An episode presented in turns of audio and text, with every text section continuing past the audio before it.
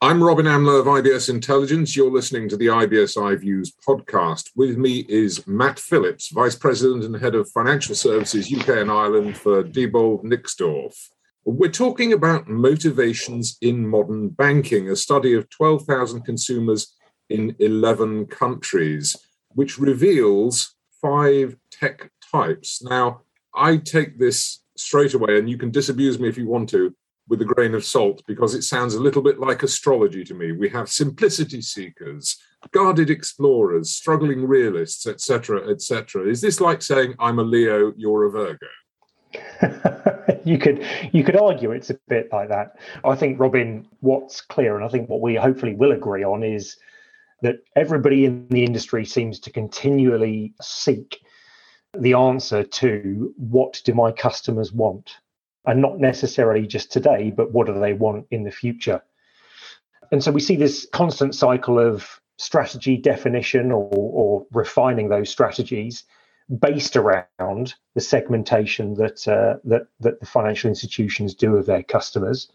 And I'd argue that each bank may have its own terminology, but fundamentally they all kind of focus on the same things around age, demographic, demographics, and, and diversity. And so it feels like now that we're coming out of COVID, it feels like the right time to be perhaps redefining that based on some newer terminology that we think is most relevant to, to not just the UK market, but consumers globally.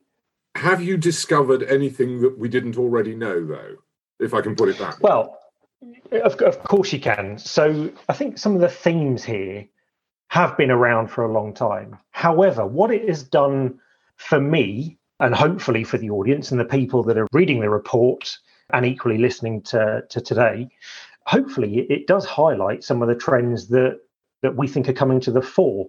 So whether you're a uh, you know a struggling realist or a, a traditionalist or a, an empowered self-starter, and we'll come on to those perhaps in a, in a short while. I think what is true to say is that simplicity, efficiency, but most importantly, personal and relevant. And I think equally, Robin, what we have seen, and this report certainly highlights, is that you know the, the people that are progressing into you know the different age brackets are far more tech savvy than they used to be. So how do we and FIs use the technology that they have at their disposal? How do we help them unpick the spider's web that often exists in in banking architecture to indeed offer the services that we think are going to set apart one FI from another? And I think in the next five years, just to finish, that loyalty, because we tend in our market not to switch between FIs once we're with one. I think that's fair to say. But I think that that sentiment will be tested over the next five years, depending on who can deliver the best personalized experience. Well, to a certain extent, that's going to change because of open banking, isn't it? Because if, if I have this portal onto the world of finance, I'm going to choose the most attractive product within that portal and it doesn't really matter who's providing me the open banking service. In theory, but I think it's also uh, it's also fair to say open banking is a is a concept that's been in the marketplace for is it four or five years now, and yet I suppose the the value of services delivered through that platform for me are still merely transactional. And I think well, everybody's still saying it's going to be great. Yeah, indeed. Indeed, that's uh, that's very true. But I think um, I think what we've tried to do uh, in in collaboration with Nielsen that worked with us on this report was really boil it down into perhaps new segmentation. You know, really focusing in on the aspirations of the customer types and ideally guiding and influencing and having a voice in the industry about what we think the banks should be investing in most relevant to their market segment. Well, let's get into these tech types then, if you can briefly take me through them and tell me what makes each one different from the other. Yes, of course, my pleasure. So, as you quite rightly said at the start, you know we've we've boiled this down into five types, and actually, when we look at the UK market, the one that tops the pops is simplicity seekers. Uh, 28% of the population that we that we surveyed, and fundamentally, as the name suggests, their motivation is a simple journey, but very much interested in, in understanding how the technology increases the convenience. So, about two thirds of this group, they go and proactively look for solutions that will make their life easier. And that, for me, poses a challenge to the banks to say, well, how can you get on the front foot, whether that's through more seamless integration of the channels, such that you know this this market segment don't have to proactively go and look because you're delivering those personalized relevant journeys to them prior to them going and hunting for them themselves. What what's interesting is that typically though you know the, the, the idea of human support comes in here. So they very rarely make a decision without consulting experts or people that they trust. But what what that does say is that they don't necessarily have to be in a branch face to face with a with an advisor. They're quite happy to use you know the online channel or in the case of a video teller so um, whether that's using you know your laptop at home and connecting through video or indeed doing that via self-service. So even though as we see in our market you know the volume of branches continues to reduce you know this segment can still access the, the services that they demand via the other channels. The next one that we find is the what we call the the struggling realists at 27% of the population that we surveyed and their their motivation here is all about safety. So it's all about you know the, the trust that they have in their fis and what's interesting is that only uh, less than 30% of this group believe that banks treat their customers fairly and honestly. And only 17% of this group are comfortable with their financial state with over two thirds worrying about their financial future so, so this segment, you know, very much needs an arm around them. They very much need, you know, that feeling of security when they're going about their financial lives. So, a very loyal segment if you absolutely harmonize, you know, what they're seeking. But fundamentally, they're very much focused on the safety of the transaction. So, data security here is is absolute paramount. The next one, established traditionalists, tend to be the uh, the older population um, and ones who might not have so many financial requirements on a daily basis, are more financially secure than the other segments. And, and that's reflected in that 70% of this market segment feel very comfortable about their financial state. Um, and only 22% would say that they feel worried about their financial future, what that may hold. They've got some level of comfort with digital channels, but fundamentally, you know, they very much like that in branch experience and that face to face, you know, human touch.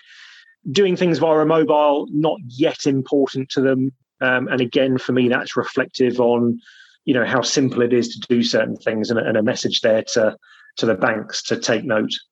Then we move on to what we call the guarded explorers. And, and this segment very much focuses on human reassurance. So 19% of the UK population we've put into this category. Two thirds of this segment won't make a decision without consulting who they deem to be an expert or people that they trust. However, they are quite tech savvy. So uh, 72% of them have interest in, you know, other technologies to create more of a, a human experience. Indeed, you know, the, the video teller again features there quite heavily. And then the, the sort of evolving segment, we call them empowered self starters. So tend to be, you know, quite high worth customers, very much savvy from a financial product perspective, and have a very much a clear plan of what they want to achieve. The question is, how does the FI they do business with or transact with, how do they help them on that journey? And equally, this group, whilst loyal, they're very much likely to share their, their personal information with FIs if they believe it's going to deliver a personalized service and buy products from more than one FI. So I suppose at a at a headline level, Robin, they're the five segments, and, and roughly speaking, you know, the, the, the volume of our population or, or financially active people in the UK that we would put into those categories. All right, I take back what I said earlier. This isn't astrology. It is something a little more sensible than astrology. But the big question is this how do banks use this information to change what they're doing, to transform their business to meet the aspirations of these five segments that you've identified? Fundamentally, Robin, if through this research we help our customers and the industry, such like the, the, the financial institutions, refine their strategy further and more laser focused on what market segment they are seeking to attract, what market segments they're seeking to retain, but most importantly, what are the personal motivations of the people in our great country that sit within the segments that we've identified. I think, you know, as I've said at the start, the, the running thread that joins all of these groups for me is one of personalization. Everyone has different financial standings, everyone has different motivations. What this does is help is help the banks really refine their strategy and understand how they can harmonize and grow market segments and most importantly deliver those personalized journeys to you and I.